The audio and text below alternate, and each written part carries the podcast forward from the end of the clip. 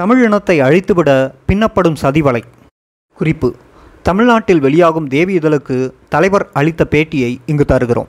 ஆயிரத்தி தொள்ளாயிரத்தி எண்பத்தி ஆறு டிசம்பர் மூன்றாம் தேதி இதழில் வெளியாகிய இப்பேட்டியில் பெங்களூர் பேச்சுவார்த்தையின் போது ஸ்ரீலங்கா அரசாங்கம் முன்வைத்த தீர்வு திட்டம் பற்றியும் அதில் பொதுந்துள்ள ஆபத்துக்கள் பற்றியும் தலைவர் எடுத்து விளக்குகிறார்.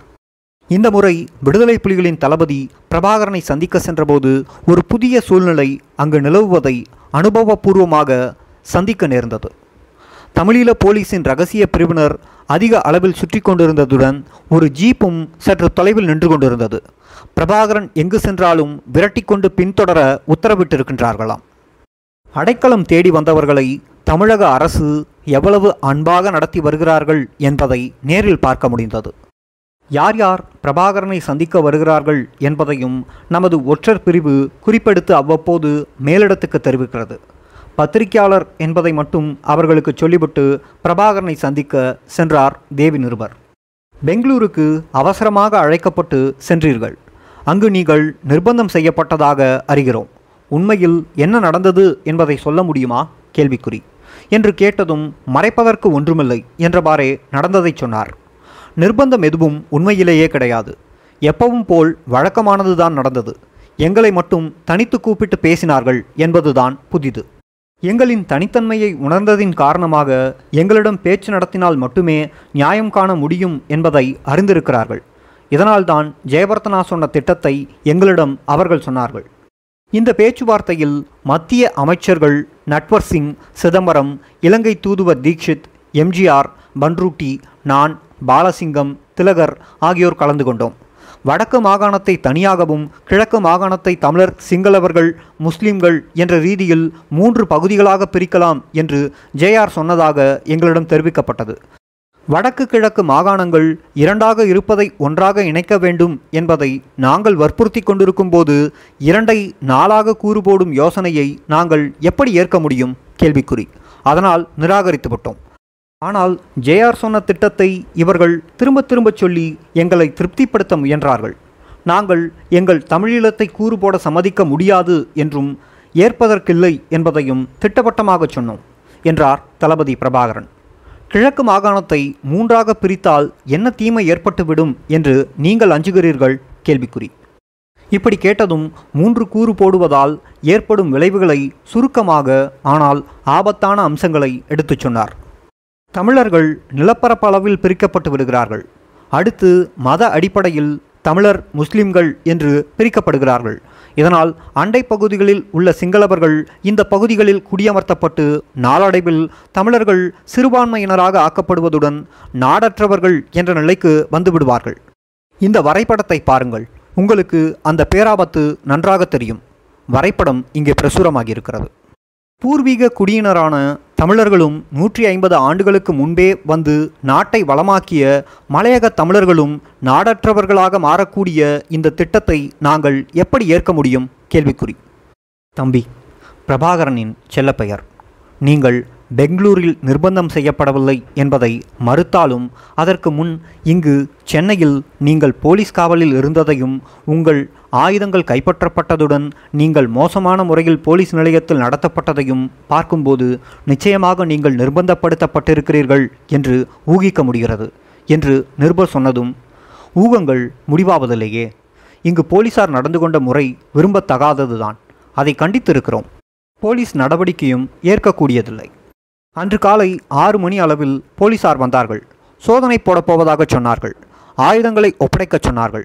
நானே எங்கள் பாதுகாப்புக்காக வைத்திருந்த எல்லா ஆயுதங்களையும் கொடுத்துவிடச் சொன்னேன். பிறகு விசாரணைக்கு என்று போலீஸ் நிலையத்துக்கு அழைத்துச் சென்று ஒன்றரை மணி நேரம் வைத்திருந்தார்கள்.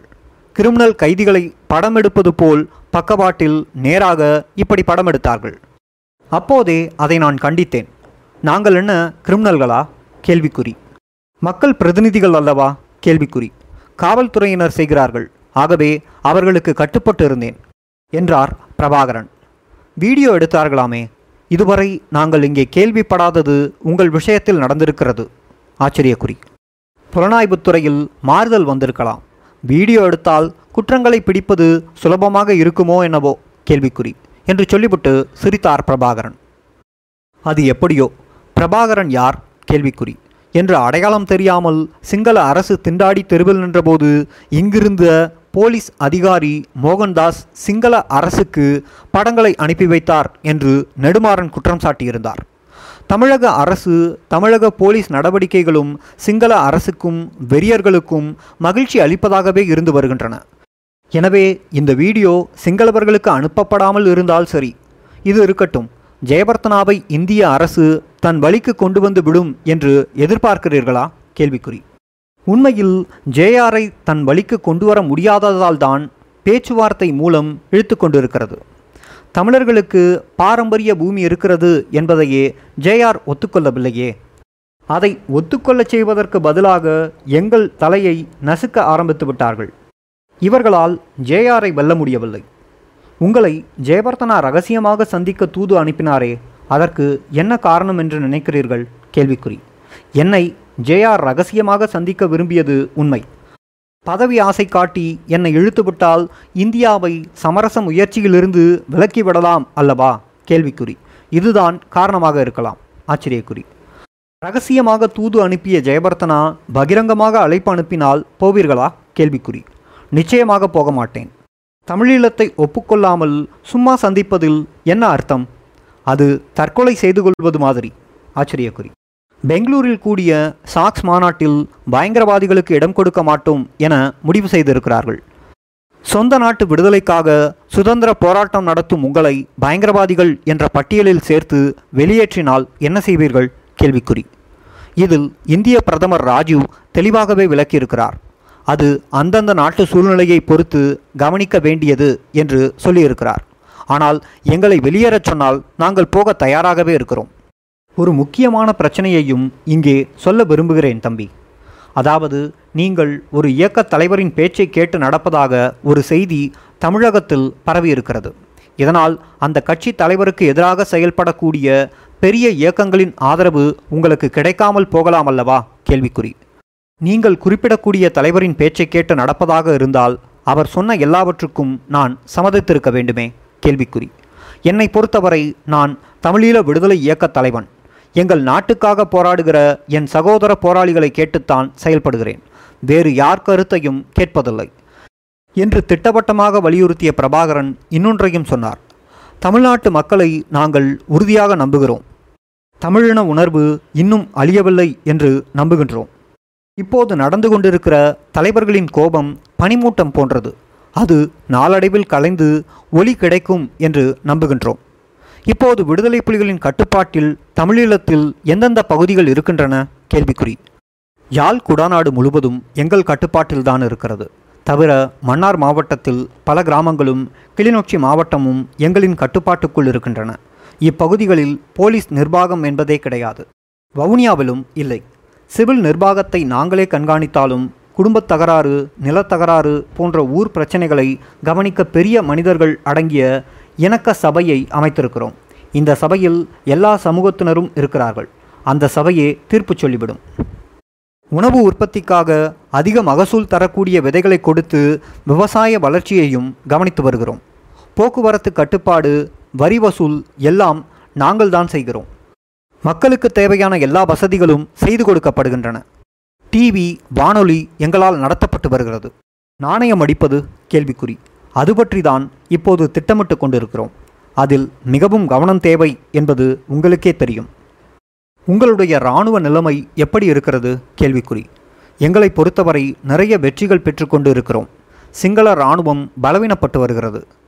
கண்ணி வெடிக்கும் நொறுங்காத கவச வண்டிகளை தென்னாப்பிரிக்காவிலிருந்து சிங்கள அரசு கொண்டு வந்திருந்தது.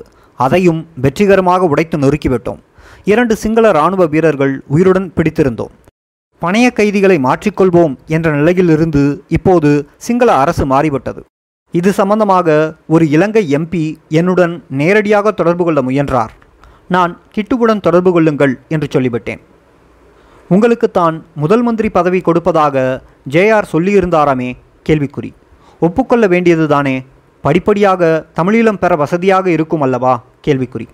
நீங்கள் நினைப்பது மாதிரிதான். தமிழ் மக்களும் நினைக்கக்கூடும் என்பதால் இதை விலக்கி விடுவது நல்லது என்று நினைக்கிறேன்.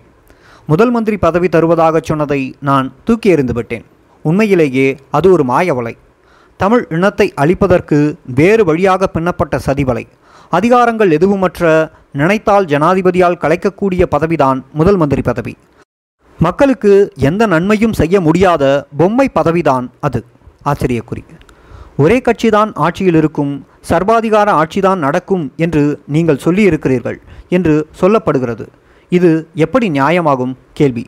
தவறாக புரிந்திருக்கிறீர்கள். ஜனநாயகமும் சோசலிசமும் இரு முரண்பட்ட அரசியல் லட்சியங்களை குறித்து நிற்பதாக பலர் கருதக்கூடும். இது தவறான கண்ணோட்டமாகும். மக்கள் ஜனநாயகம்தான் அங்கு இருக்கும். சோசலிச ஆட்சிதான் அங்கு நடக்கும். பத்திரிகை சுதந்திரம் இருக்கும். வழிபாட்டு சுதந்திரம் இருக்கும். ஏழை பணக்காரன் என்ற வர்க்க பேதமற்ற ஜனநாயக சோசலிசம் இருக்கும். மக்கள் ஆதரித்து தேர்வு செய்யும் ஒரே கட்சி இருக்கும். இதுதான் எங்கள் தமிழீழம்.